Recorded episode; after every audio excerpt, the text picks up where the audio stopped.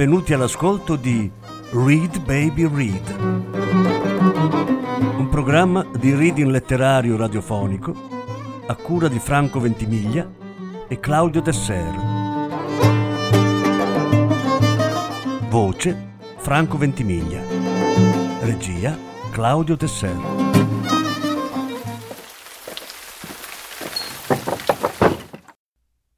Viola di grado Fuoco al cielo.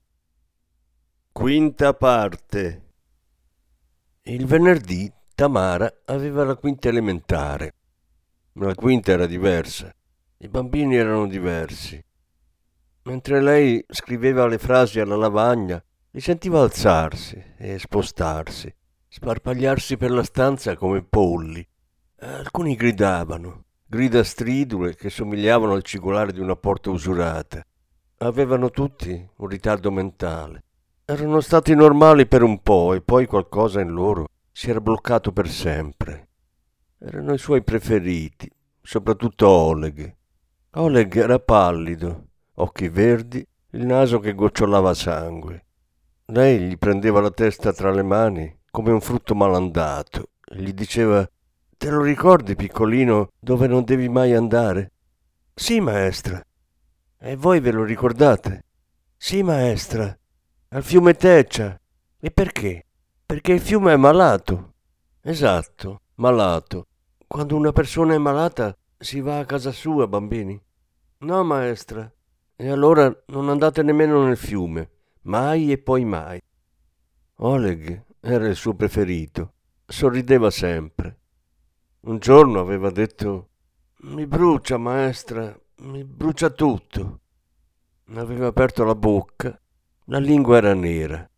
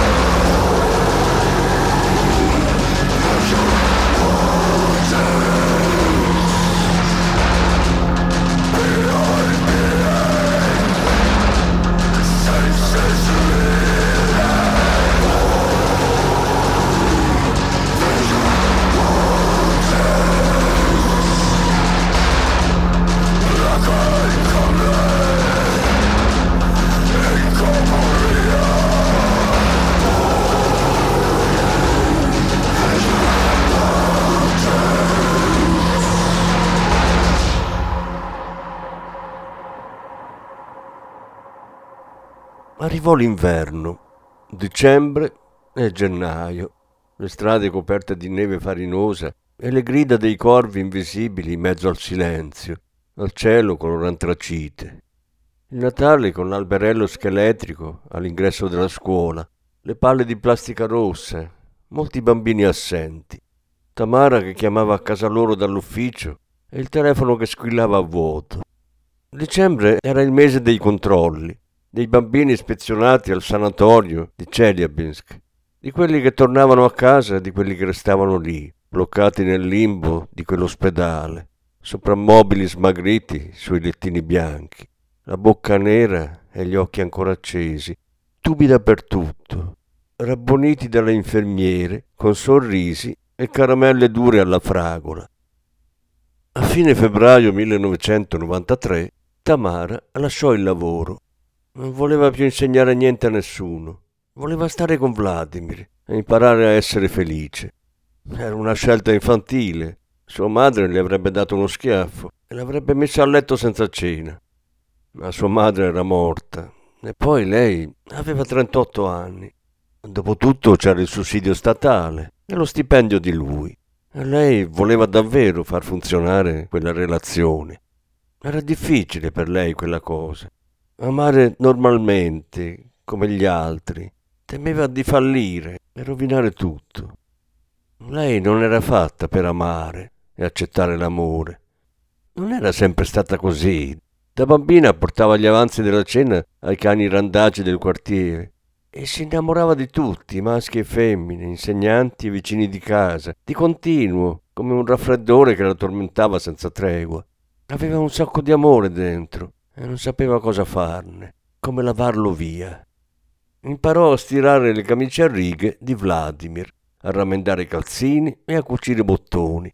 Imparò a cucinare bene, soprattutto i pelmeni, che erano lunghi da preparare, ma a lui piacevano tanto stendeva i piccoli dischi bianchi d'impasto sul tagliere, dava colpetti sui bordi con i polpastrelli finché non erano cerchi perfetti.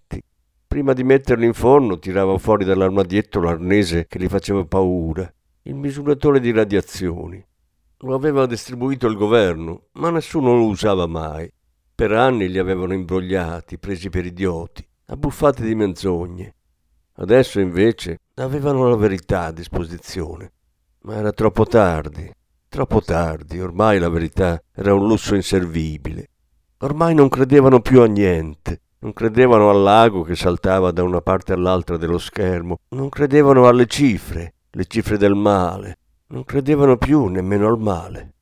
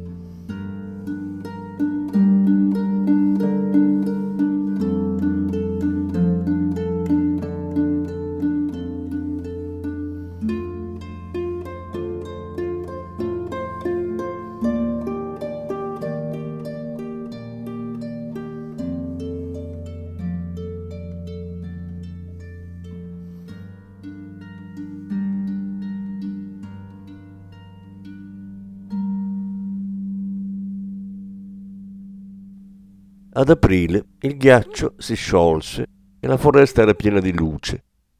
Tamara aveva un sacco di tempo libero, così quando Vladimir era al lavoro lei faceva lunghe passeggiate. Circolavano un sacco di storie su quella foresta, sul buco nero degli Urali del Sud, un calderone di alberi scuri, ammucchiati, querce e tigli e conifere, 640 metri quadri di foglie larghe, e una sensazione al petto di desolazione. Si raccontavano un sacco di cose, corpi ritrovati e corpi mai ritrovati, strani animali deformi. E poi c'era la storia di quegli esploratori, quelli morti e senza lingua, e, le luci verdi, le luci verdi nel cielo che accecavano gli occhi. Non le faceva bene avere tutto quel tempo per pensare, ricordare, tutto quel tempo vuoto nella testa in cui poteva entrare di tutto. Un pomeriggio, mentre stendeva le lenzuola in cortile, sentì una telefonata. La voce di lui al telefono, di spalle sul retro, vicino al secchio arrugginito. Una voce nuda e infantile che la intenerì e poi le mise paura. Parlava con la madre, diceva non capisci? No, non capisci. Sì, certo, sì, invece. Non importa. Non importa, mamma, se viene da Busliomovo. Che cosa? Ma come puoi dirmi questo? Ma io lo voglio fare. Cosa c'entra adesso questo? Io lo voglio sposare, mamma. So che... Che cosa?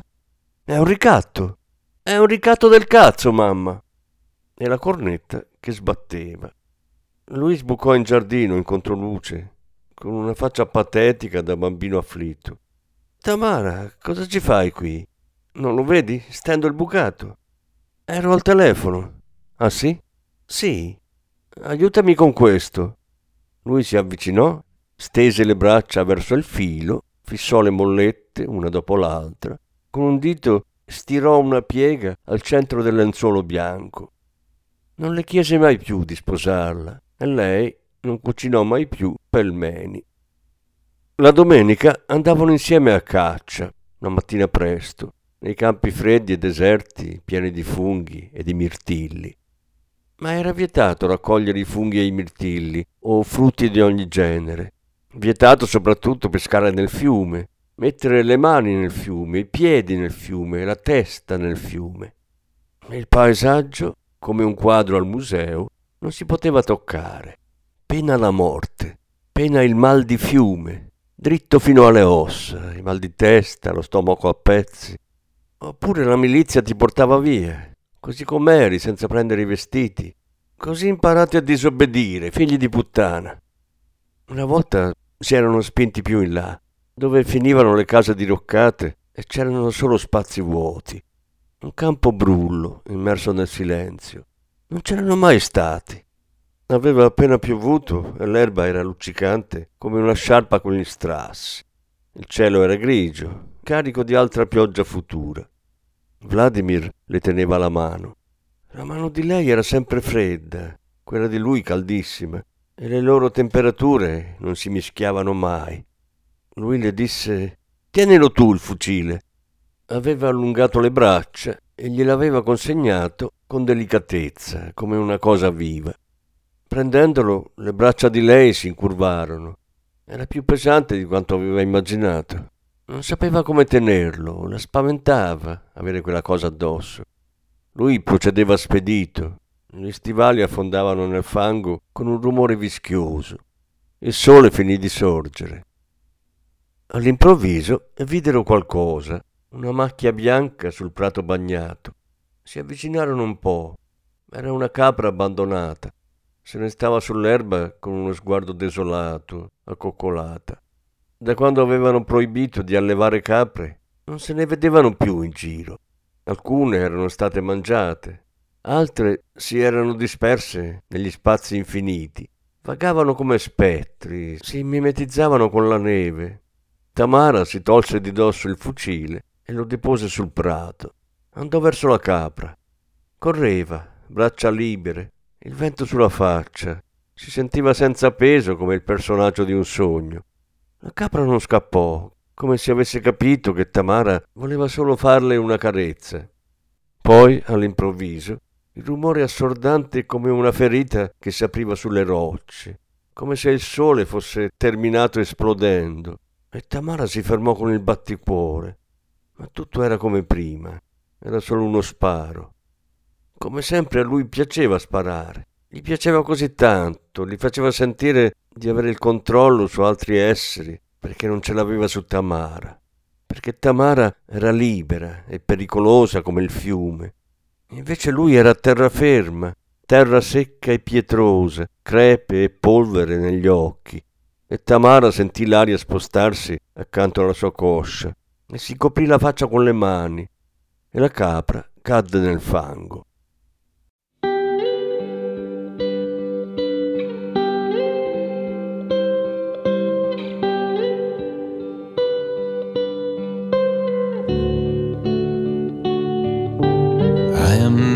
Kansas. I can't slow down and I can't stand it. Broadcast news into hallelujah. Hannah Darboven had a great idea. Make a list, write it down, shave your head, draw a crown. Move back home with mom and dad. The pool is drained and they're not there. My bedroom is a stranger's gunroom. Ohio's in downward spiral. I can't go back there anymore since alright opium went viral. I am not in Kansas. Where I am, I don't know where.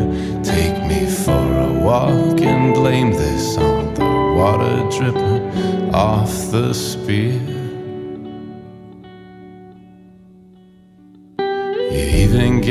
To wear a dress and feed his flesh to wayward daughters. Everyone is so impressed.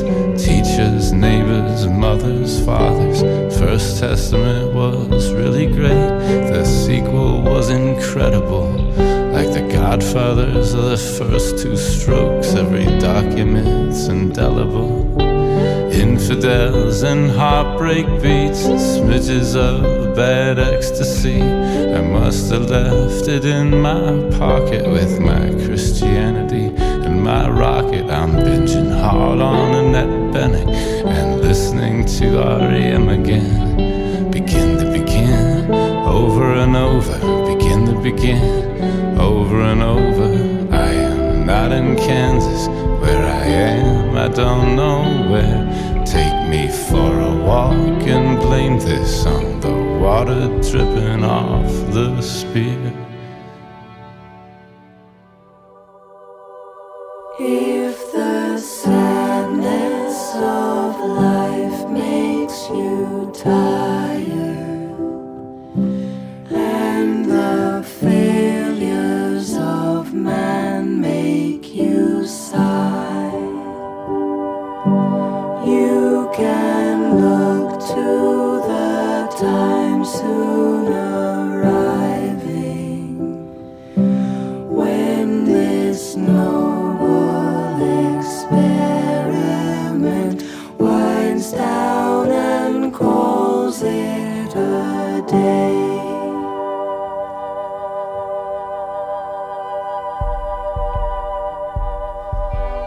Shadow's getting shorter. I'm a child at the border. Oh, Godmother, you can't ignore us. There isn't anybody else left to love us. I wanted you when I was a child. I raked the leaves and I started fires. Now I'm reading whatever you give me. That's half your fault, so half forgive me. I'm way behind in reflex math, biphasic, sleepless, emotional crashes. Two days into one, shove them together.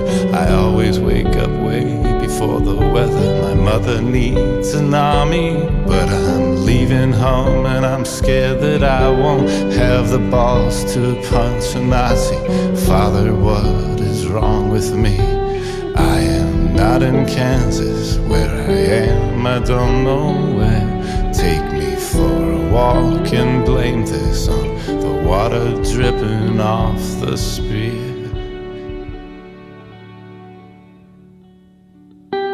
Oil droppers, rubber gloves, I raked the leaves, I lit 'em up. Read whatever it is you give me. It's half your fault, so half forgive me. At the real Neil Armstrong taught me to play cutthroat at my aunt Angela's house while my real dad skate got caught in the ice. He drove us home with a spiral fracture.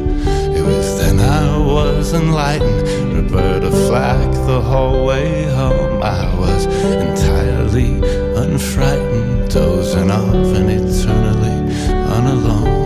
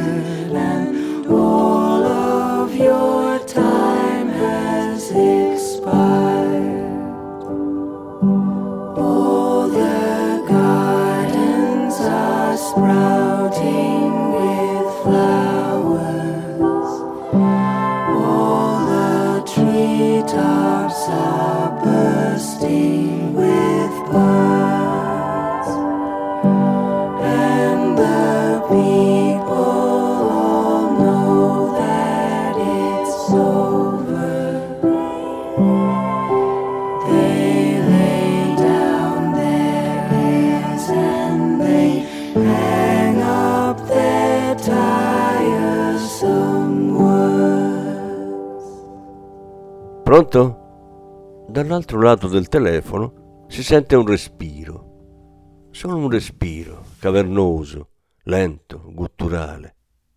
Chi è? Pronto? Tamara aspetta, le mani sudate, scivolose, sulla plastica della cornetta. Lo sconosciuto continua a respirare. Sembrano folate di vento. Riattacca all'improvviso. Lei torna in cucina, si riaddormenta seduta, la testa sulle braccia. Si sveglia di soprassalto un'ora dopo, nell'oscurità fitta e granulosa. È ancora notte, è ancora sola. Vladimir se n'è andato e probabilmente non tornerà più. Prima di questa domenica di febbraio, di questo febbraio terribile, non si erano mai davvero lasciati. Non così, senza ritorno. Lui tornava sempre, quando Alyoshenka le cresceva dentro.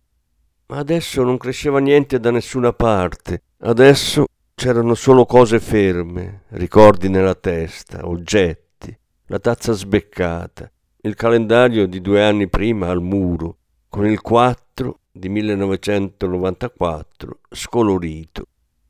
Si alza, un'imposta sbatte in un'altra stanza e Vladimir non tornerà mai più.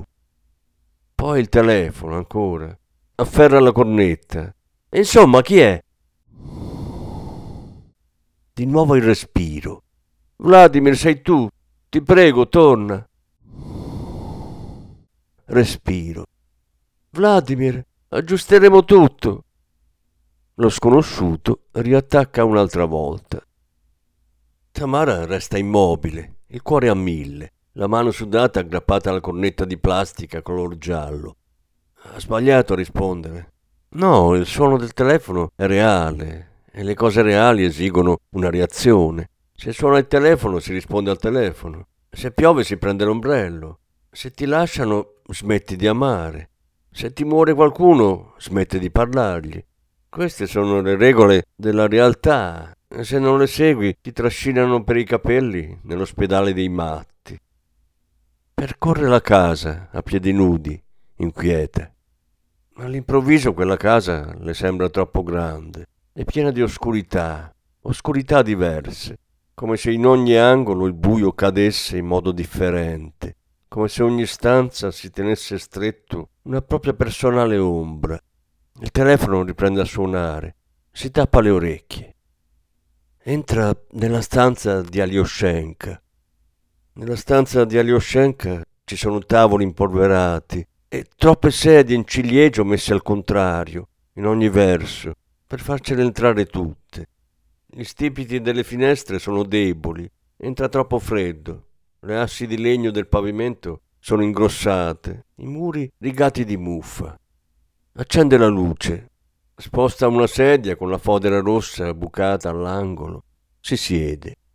Ma non c'è abbastanza spazio per le gambe in quella stanza piena di oggetti del passato, dei suoi genitori e dei suoi nonni e di suo figlio mai cresciuto. E lo schienale è fragile, sente il legno piegarsi leggermente con la pressione della schiena. Si alza, prende un panno dal tavolo, comincia a togliere la polvere dagli scaffali. Ma c'è troppa roba, è troppa polvere, è troppo buio e poco spazio. Allora si arrende ed esce dalla stanza, indossa il cappotto e le galosce. Lì non è al sicuro, esce di casa. Chi era al telefono?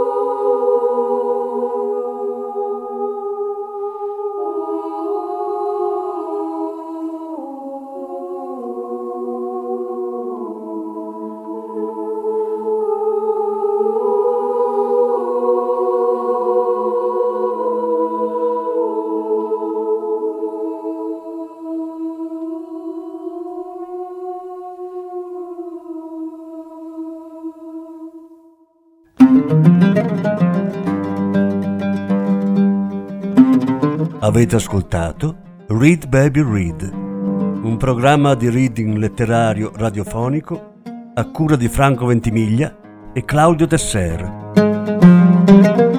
Grazie per l'ascolto, alla prossima settimana. La successiva parte sarà trasmessa la prossima settimana.